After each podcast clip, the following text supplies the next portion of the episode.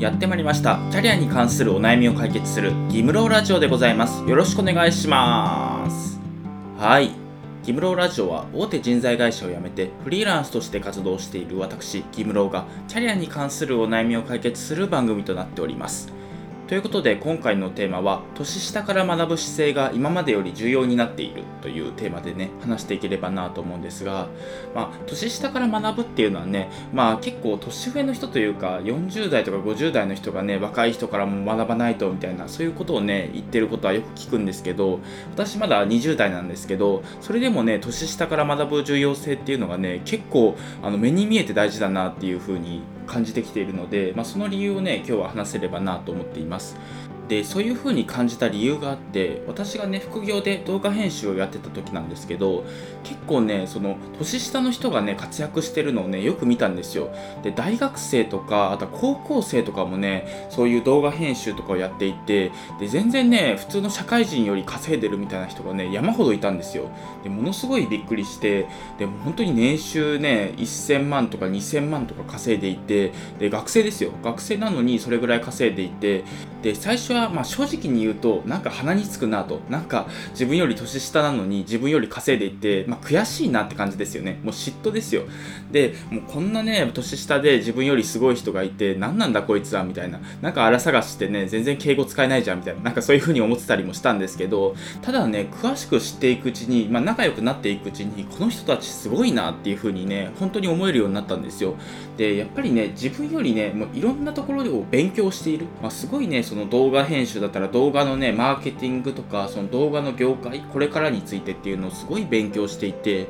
で自分の知らないことをたくさんしてたんですよ。まあこの行動量と知識量だったらねそりゃ稼げるわなっていうふうにね思ったのを覚えてます。でこの傾向っていうのはねさらに加速していくだろうなと思っていてフリーランスだからね強く感じるところもあるんですけど昔みたいに10年とか20年かけてスキルを磨いて稼いでいくみたいななんかそういう感じではなくなってきてるなっていう感じがするんですよ。今だと主流なのがその新しいものにいち早く参入してでそこで第一人者になったらもうそこにお金が集まってくるみたいなそういう仕組みがねよく見られるなと思っていて例えばね YouTuber だったらヒカキンが有名だと思うんですけど、まあ、ヒカキンもねその最初ビートボックスで挑戦してバズったのが10年前ぐらい2010年とかだったはずなんですけどその時のねビートボックスの動画確かマリオのやつでそれ見たことあるんですけどまあもちろんねうまいんですよ。ビートボックス。これはねすごいなっていう風に思えるもんなんですけどただ今だったらバズるかっていうと絶対バズらないんですよ。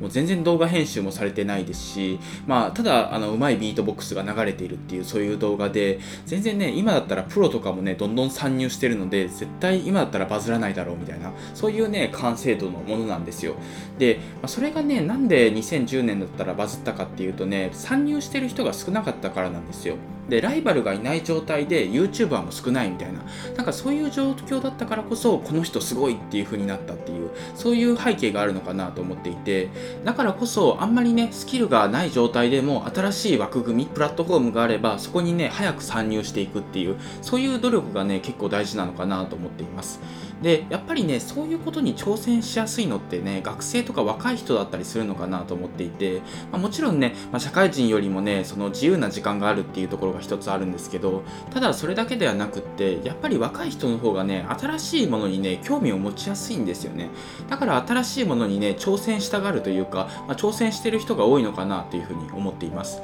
だからねそういう若い人でそういう新しい挑戦をしている人っていうのはねやっぱりま注意して見ていかないといけないななと思っていてやっぱり最近だと NFT とか、まあ、そういうの有名じゃないですか。NFT アートとかで子供が描いた絵がね何百万何千万とかで売れてるみたいな。だからねあんまりスキルがない状態もう子供の描いた絵ってすごい落書きみたいな絵なんですよ。そういうのでも売り出したら何百万何千万で売れてるみたいな。なんかそういうケースもありますしもう高校生の起業家みたいなね確か高校生で起業コースみたいなのがある学校があってそこでね起業して成功してる人とか、まあ、たくさんいたりするんですよ。そういうのを見てるとね今までね、まあ、当たり前というか勝手に固定概念でその年上の方が知識もあって詳しいいろんなことに詳しいみたいななんかそういうイメージがあったんですけどもうそうではなくって若い人でも自分とは違う方向性で成功してる人がいる。でそういう人はね見習わないといけないし学んでいかないといけないっていうそういうね時代なのかなっていうふうに感じています。